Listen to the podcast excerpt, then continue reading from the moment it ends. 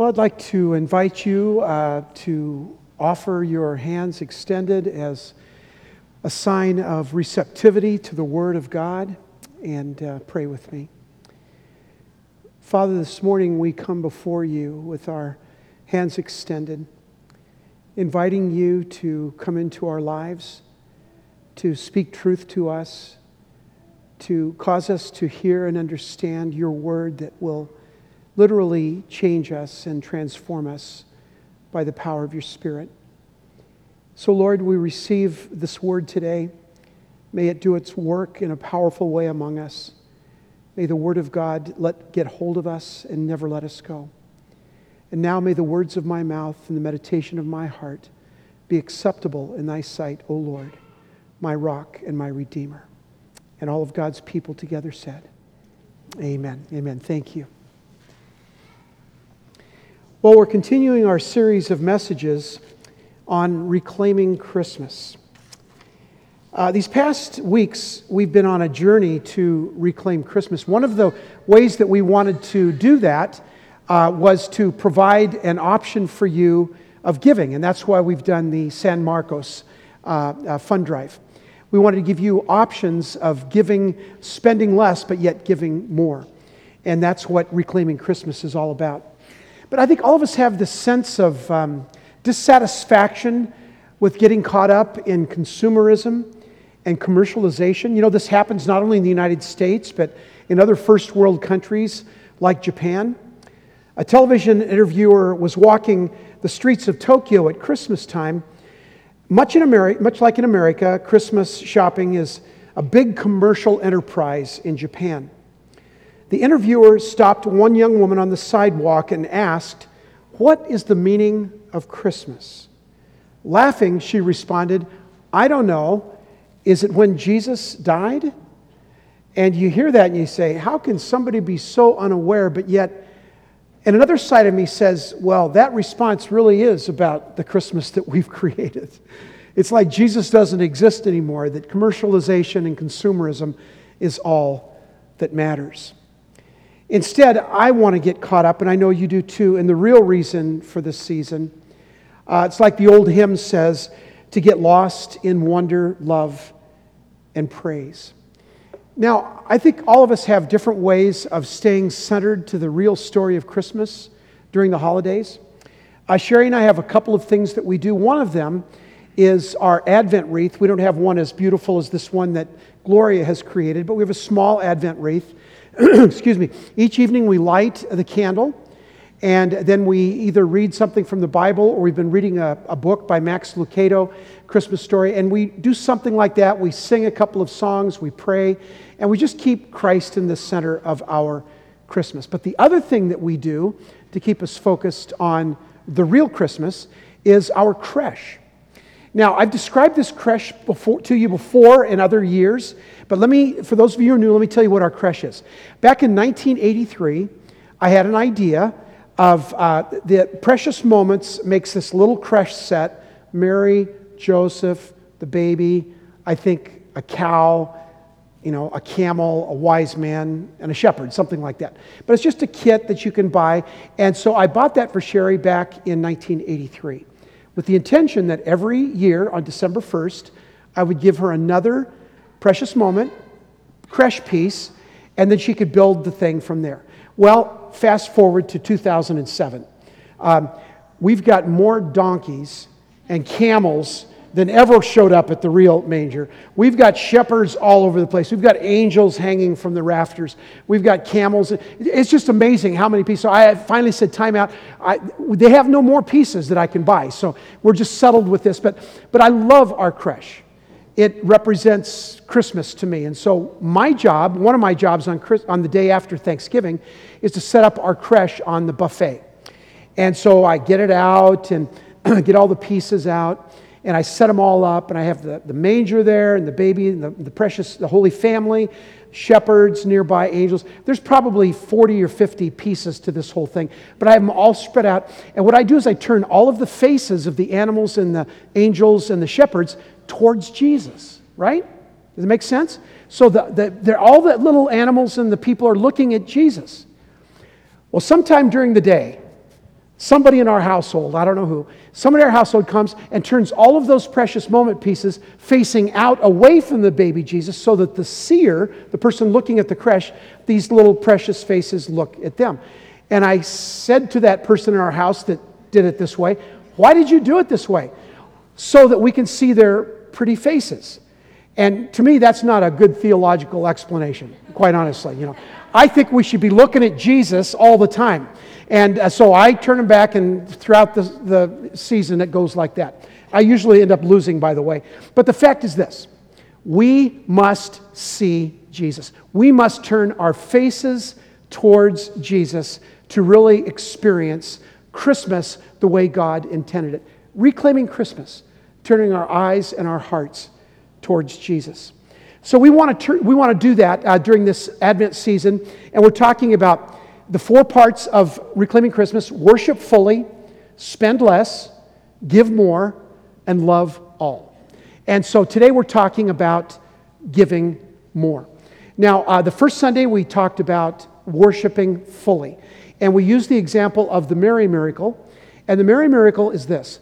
Uh, just like it happened with that fourteen-year-old uh, girl in Palestine two thousand years ago, the Mary miracle is that Jesus comes alive in me, and Jesus grows in me, Jesus comes forth from me, and Jesus changes the world around me. Just like what happened with Mary can happen with me, it can happen with you. That's the Mary, Mary miracle. And we worship God fully when we fully understand that Christ is alive in us. Christ in me, Paul said in Colossians, Christ in me, the hope of glory. And then last Sunday, we talked about spending less. And it's not about just money, but we want to talk more about presence with a C, rather than presence with a T. We want to experience the presence of Jesus in our lives, and we want to ex- give the gift of presence to people in our world, our family, our friends, our church, people like that. So it's about the presence. And then we talked about how some practical ways we could spend less and give more. For example, we've asked our people, consider what it means to take half of the money you spend on Christmas and use that money for the kingdom.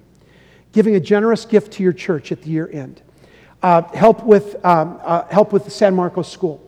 Help with feeding the homeless on Christmas uh, Day.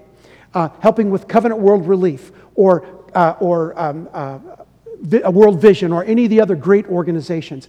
But taking half of our money and spending it on the kingdom, still give gifts to our children, to those that we love, but make them more modest, homemade, something smaller, and really give more by give by spending less. Now let me give you an example of what that looks like. Every year, uh, uh, uh, an average American family spends eight hundred sixty dollars on Christmas, okay?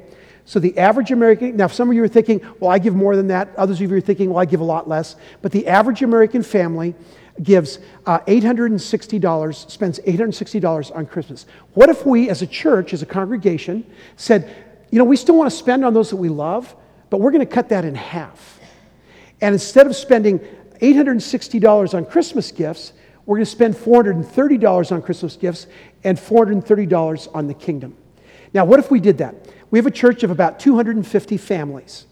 And if we did that, uh, and we spent that money on the kingdom, do you know what our church alone would spend on kingdom things? one hundred seven thousand five hundred dollars. If we just spent half of our money towards the kingdom. To me, that's spending less and giving more. Well, how do we do that? How do we do that? Well, what I want to suggest today is that it's not so much about money, but our giving is more when we give the gift of time, when we the, the gift of our presence with a C, when we give the gift of building relationships, when we give the gift of our heart. Uh, I was watching uh, Thursday night, like many of you, watching the Cardinals, woo, you know, go Cardinals, watching the Cardinals beat the Saint Louis Rams.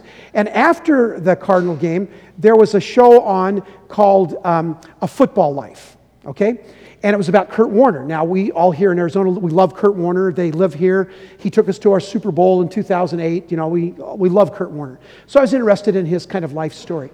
At one point in the nineteen ninety-eight season, when the Rams were pushing towards the Super Bowl, their star player, I remember uh, Kurt Warner at this point was just kind of a rookie, uh, an old rookie, twenty-seven-year-old rookie, but he was leading them towards the playoffs, and their star player was Marshall Falk, who came from my alma mater, San Diego State, and he came up to, and they had this on camera, he came up to Kurt Warner on the sideline after a big play, and he just did this. He just made a heart, and he, and he went like that. And he said, "You've got heart, and you're giving your heart and soul to this team." That's what God wants us to do at Christmas. He wants this. He wants our heart. He wants our presence. He wants us to build relationships. He wants us to spend less and give more. Now, I think a beautiful expression of what God wants to give us through his son Jesus is found in Romans chapter five, verse two. It's in your sermon notes. We'll also put it up on the screen. But here is this beautiful passage. It describes uh, what God wants to give his, to his children, the gift of Jesus. So here's what it says. Because of our faith, talking about our faith as believers, because of our faith, Christ has brought us, listen to this, into this place of undeserved privilege. So Christ has brought us into this amazing place, whatever that is, where we now stand. And we confidently and joyfully look forward to sharing in God's glory. He says, here's what the greatest gift that you'll ever have. You can confidently stand in the presence of God as his child. You know, so often when we say, we think about the idea of standing before God, right? We think of that at the end times when we stand before God and, you know, is Saint Peter going to let us in? All of those stories that people think about. Oh, I don't want to stand before God. He's going to see the real me. Ooh, that sounds scary. I don't want the, on a big screen all of the things that I've thought and done and believed in my life. You know, it sounds scary to stand in front of God. Well, there's always been this kind of fear about standing before God. We saw it in the Garden of Eden when Adam and Eve sinned. The Bible says that they tried to hide from God. And then we see it in the story of, of, uh, of Moses. And Moses was going to meet God on Mount Sinai when the children of Israel were being really goofy and nuts, you know. He was up on Mount Sinai. He was going to receive the Ten Commandments. He encountered God in this burning bush. And the Bible says that he knew this was holy ground, and he was instructed by God to take off his shoes. The ground that you're on is holy ground. So we have this sense of, oh, I'm in front of God, and, I'm, and, I've, and I've got sin in my life, and I've got a broken life, and I don't quite know how to do this, and what's going to happen to me? Am I going to be like in Raiders of the Lost Ark, and you open up the Ark of the Covenant, and you explode into fire? You know, that's kind of what we think is going to happen. But he said, no, we're before God, and you can literally stand before God. The greatest gift that God wants to give you is that ability today, it says it starts right now, and through all eternity, to stand before God and enjoy his presence. Now, isn't that an amazing gift? We don't have to be afraid. We don't have to be wary of all of that. We can stand before God. A few weeks ago at the second service, at this service, um, there was a, a man in our church who was brand new. He came with his girlfriend at the time. Since then, he's moved back to Texas. But this young man by the name of Brian, uh, he gave his heart to Christ in that service. And after the last song we were singing, he came up, and some of you remember, he just spilled himself on the altar up here. Uh, there was no way that he could understand how to express his love and adoration for God. He felt like he couldn't stand in the presence of God. He just simply had to fall on his face. Have you ever felt that way? Can you imagine that we as Christ followers can confidently stand in the presence of God because of Jesus? Confidently stand in his presence? That's the gift that God wants to give to us this Christmas season. His real presence, our ability to stand before a holy God. Now, this gift we, this gift we know is under, misunderstood, and it's undeserved, as we said earlier. But the context of this gift, I think, can see, be seen the most clearly and the most beautifully in the story, the Christmas story of the gifts of the Magi.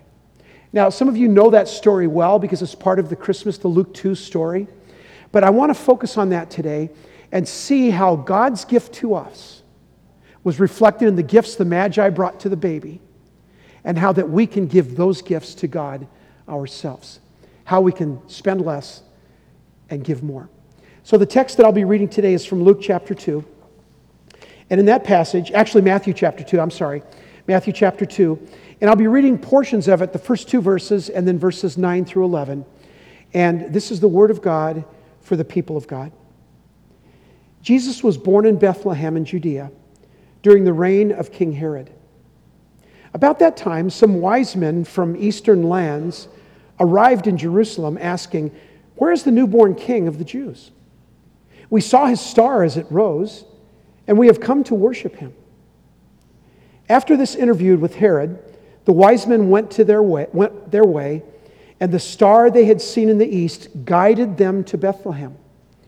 It went ahead of them and stopped over the place where the child was. When they saw the star, they were filled with joy. They entered the house and saw the child with his mother Mary, and they bowed down and worshiped him. Then they opened their treasure chests and gave him gifts of gold and frankincense and myrrh. This is such a wonderful part of the Christmas story. Now, uh, all of us get the idea that there were three wise men, right? Because they brought three gifts. The Bible never says there were three wise men. There might have been, like in our creche, you know, seven. Uh, there might have been eleven, you know. Um, but there were these wise men. The, the, by the way, the way that we got this idea of three wise men being three is uh, from a little Christmas carol that was written in eighteen fifty-seven by an Episcopal priest by the name of John Henry Hopkins. That little song was called "We Three Kings of Orient Are," right? So ever since then, there's been this kind of idea that there were three wise men. But these beautiful travelers from afar traveled from the east.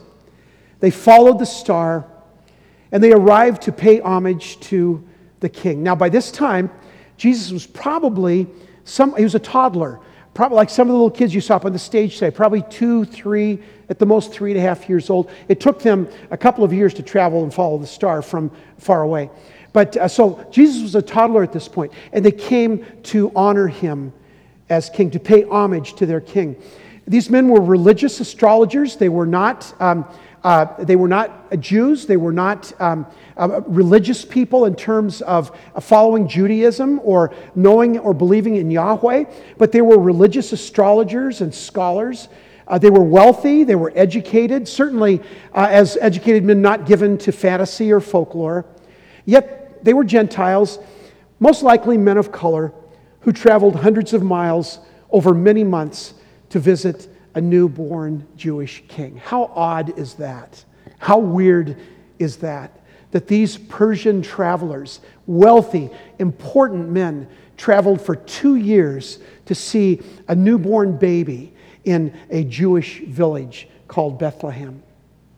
Must have been a weird sight to see these magi pull up into Jerusalem, park their camels, talk to Herod, these noble Persians bearing great gifts and wearing the dust of a thousand miles. And when they saw the child in Bethlehem, the scripture says, verse eleven, they bowed down and worshiped him. Now, these men were used to being worshiped themselves.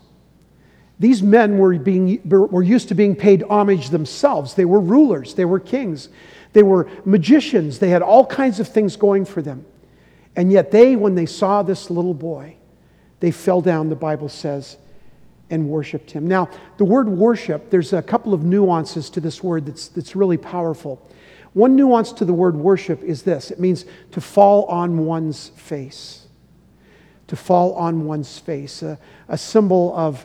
Of, of, of honoring someone, a symbol of saying, listen, I, my life is yours, a symbol of I pay homage to you, I respect you as a person, as a god. And it's the kind of thing you would see in the old days, the master with or the master and the slaves, the things you would see with the Queen of England and her subjects, that people would literally fall down in reverence and humility and say, I give my life to you. That's what these beautiful, wealthy men did to a Jewish toddler. But the word worship also has another meaning, another nuance. It means to kiss toward, to kiss toward. Um, now, it's not in the Hollywood, you know, diva sense, you know, you know, blowing kisses and the, the rose f- parade and all of that. It's not that, but it's more of a leaning forward and offering myself to someone else. I give you myself, I give you my time, I give you my money, I give you my soul, I give you my heart. I, I, I just, my life comes to you, and I give to you a gift of my life. It's kissing the ground. It's worshiping and adoring the newborn King. What, what a beautiful picture this is of what it means to worship the King. So often we come to worship with expectations. It was the kind of music I like, is the kind of sermon I like, is the kind of people I like. And we come with all of these things ex- instead of just coming and saying, Lord, I'm here today, and I offer you myself. I not only bow down, but I kiss toward you, I give you my life, I worship, I listen, I receive, I'm blessed, I am honored to be in your presence, I give you my life. That's what they did. That's what these beautiful men from Persia did for the baby. Now, in addition to their worship, and that was the greatest gift, the gift of presence, right, with a C. But in addition to that, they brought presents with a T. The Magi honored the newborn king with gifts, gold, frankincense, and myrrh. We know the story. Gold, as always, was a rare and priceless treasure. Gold has always been, and you know what? No one really knows why, because it's not really that useful unless you want to fill a tooth, you know, and, and be a rap star or something. I mean, there's not really that useful, you know, but it's always been that way. But they brought gold, a rare and priceless treasure. Then they brought frankincense, a precious, valued spice. And finally, they brought myrrh, a coveted perfume from the Far East. It was kind of like the, the Estee Lauder of Asia Minor. All of these gifts they brought to the child, gifts of royalty to the royal one. They brought their best, gifts fit for a king. Now, over the years, especially since eighteen fifty-seven when that song came out, Uh, there's been a legend that these three wise men, even though there were probably more, that these wise men had names. And their names were Caspar, Melchior, and Balthasar. That's been the name given to these three wise men. The legend says that Melchior was an older man, gray-haired, with a long beard, and it was he who brought the gift of gold. Now, gift is a, a wonderful gift for any occasion, but for those who really want to honor someone, they give their very best, and he gave the gift of gold. Seneca, an ancient historian, tells us that it was common in the ancient, ancient Near East that no one could approach a king without a gift. And if you approached a king, the greater the king, the greater the gift. So, uh, so uh, uh, Melchior brought the gift of gold. And then we have Caspar. Not the friendly ghost, I know what you're thinking, get that out of your mind, right? But Caspar, the legend tells us that he was young and beardless, uh, with a ruddy complexion, a ruddy countenance, and he brought the gift of frankincense. This spice, kind of a sweet spice with a, a scent like perfume.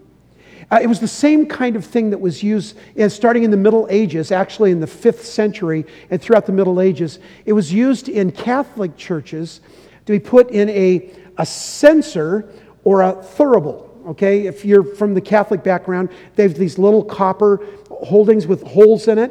Uh, it looks almost like a salt shaker, only bigger. It's, a, it's called a censer or a thurible.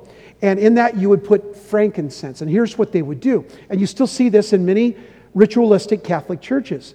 They would come down the aisle, and right, and they would wave this. And you would see that, any of you Catholics remember this from back in the day? Okay, quite, quite a few. And and, and there would be this fragrance, fragrance in this, and it was most often f- uh, frankincense. They didn't have any frankincense. They just put in a little bit of coal or something, but something that would kind of smoke. And they, so it would visually, they would show that the people that... the priests are coming into the presence of God. Okay, that was what the symbolism was, that you can't come into the presence of God without this, this kind of making a way. Um, and so they would offer this sacrifice to God. And it was the function of a priest to open up the way for people to get to God. Now, the Latin word for priest is pontifex, which means a bridge builder. So this... This smell, this aroma of frankincense was supposed to pave the way so that God would see the sacrifice and be okay to come down and visit the people. And it was the way of doing it. Now, we as Protestants, what we believe as Christ followers is that we don't need kind of that go-between. We don't need a priest to interpret our prayers, nor do we need frankincense. But it was a beautiful picture of making a way. Now, why would they give Jesus the gift of being a bridge builder? Because that's exactly what he was. Jesus would take, when he grew up and died on the cross, Jesus would take my hand in his hand. He would take his other hand. He was all God and all man. He would take his other hand with the hand of the Father, and he would be the go-between, the bridge builder between Dwayne and an almighty, perfect, holy God. He was our bridge builder. He died for our sins so that we could have that relationship with God. Because otherwise, if we go before God just the way we are, we would just burn up in flames. We'd have no ability to stand before God because of the sin in our lives. But we come to a holy God through Jesus Christ. And when God looks at us, guess what? He looks at us through the face of Jesus. And just as we are having our eyes focused on Jesus, Jesus is having his eyes focused on us. And he is that bridge builder between God and man. Caspar is saying in presenting this gift to the child, you are the one that will bridge the gap between man and God. You are the frankincense. You are the one who prepares us to receive a holy God. Jesus said it this way, I am the way, the truth, and the life. No man comes to the Father except by me. There's only one way. There needs to be a way. There needs to be a bridge. There needs to be some way to, to get between a, a broken, unholy man and a, uns, a, a sinless, perfect God. And that way was Jesus Christ, who was very man and very God. Jesus Christ, who took your sins, past, present, and future, on his shoulders. And when he died on the cross, he died for your sins. Jesus Christ is our bridge builder. What a great gift, right? The gift of frankincense. But then there was a third wise man, Balthasar. The legend tells us that he was, uh, again, a young man, kind of a dashing Errol Flynn, Johnny Depp, you know, with his pirate hat on kind of guy, with a newly grown beard, and it was he who brought the gift of myrrh. Now, this is the strangest gift of all, the gift of myrrh. I'll tell you why. Uh, myrrh was the kind of gift you would not give to someone normally, especially not to a baby or a child. Myrrh was a, a fragrant resin used as an oil for embalming in Egypt. So myrrh was used in the process of embalming. Why would you give a baby the gift of death? The gift of, okay, this is how you preserve death. What a peculiar gift for an infant. But the gift was a gift of the real presence of God. How can I stand in his presence? We've learned this verse since the time we were children, and we all know it. For God so loved the world that he gave his only begotten Son, that whosoever believes in him should not perish but have everlasting life. John three sixteen. We know that verse. But what that verse is talking about is this, that Jesus came to this earth to die. He didn't come to have a party. He didn't come to just heal people and do good things. In fact, he did all of that. Jesus came to this earth as God in a body. He came to this earth to die. The gift of myrrh was a recognition that Jesus had a mission, and his mission was to die for your sins and my sins. One of my favorite pictures is this painting uh, by Holman Hunt, and uh, it's beautiful. It's called The Shadow of Death, and it shows Jesus as a young man. Remember, he was raised by a carpenter, Joseph, so uh, he was raised in the trade, learning the trade when he was a young man. And it shows that after probably a hard day's labor, his mother's working beside him, a hard day's labor. You know how you get up and you kind of stretch out and you stretch your back and you stretch your arms. But what's beautiful about this picture is the shadow that it casts, is a shadow of the cross. From the time that Jesus was born until the time that he was crucified on the cross, he was born to die. What an amazing gift. What an insightful gift. Three wise men didn't know anything about that. They didn't understand it. They couldn't even under, understand why they were giving the gift of myrrh, but they did. And understanding that we, as now Christ followers, we have this beautiful uh, ability to see what God was doing in that moment of giving the gift of death. Jesus came into the world to die. That is why myrrh is such a fitting gift for the infant king. Three gifts: gold, frankincense, and myrrh. Gifts for a king, a bridge builder, and a savior. The reason we can be present with God one day and stand in his presence is because God has provided a way, the bridge between man and God. And this bridge, when Jesus takes our hand and he takes the hand of God, this bridge is not religion.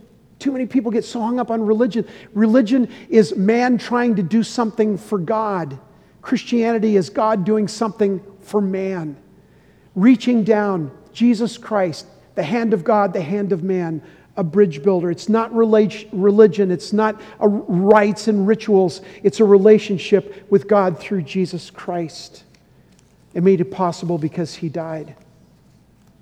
The gift of gold, the gift of a bridge builder, frankincense, and the gift of a savior, the gift of myrrh.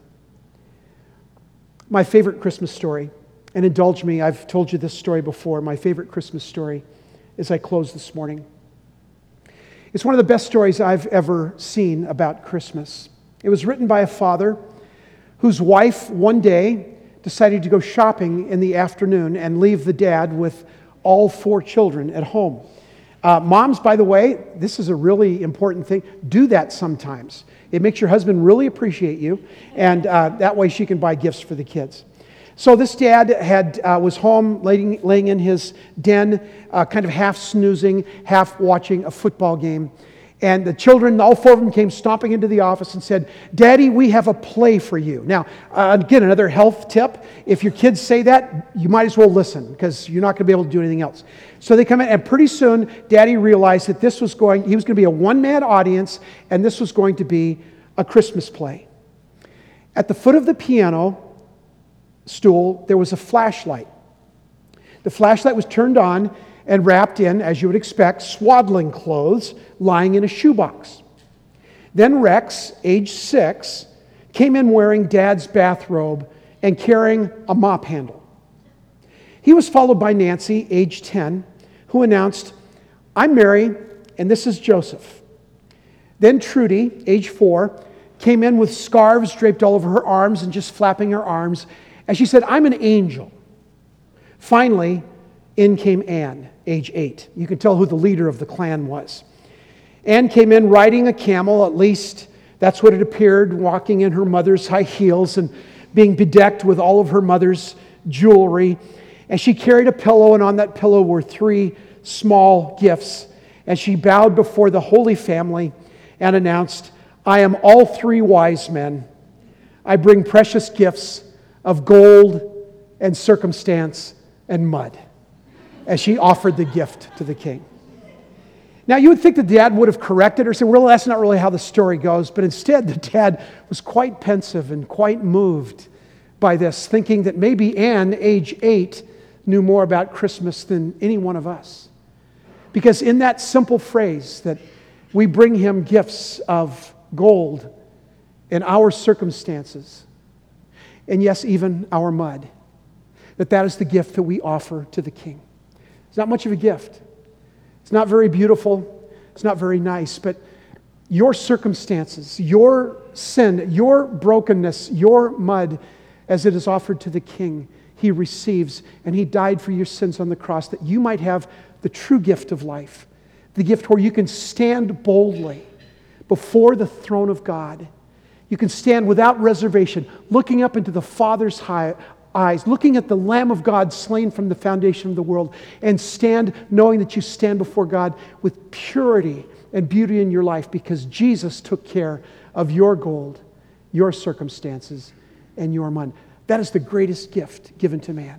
And the greatest gift that we can give to him, the gift of our heart. Would you bow your heads with me, please? Lord, we do once again want to tell you that we want to give you the gift of our heart. We get so caught up in the world's way of doing Christmas, about spending and and all of the decorations, and all those things are good, Father, but you've called us to something much, much greater. You have called us to give like Jesus. That's what that video showed us a little while ago. To give like Jesus, to be like Jesus, to do Christmas like Jesus. And that means that we can give to Him our gold, our circumstances, and our mud. We can give Him all of that in our life, which is broken and ugly.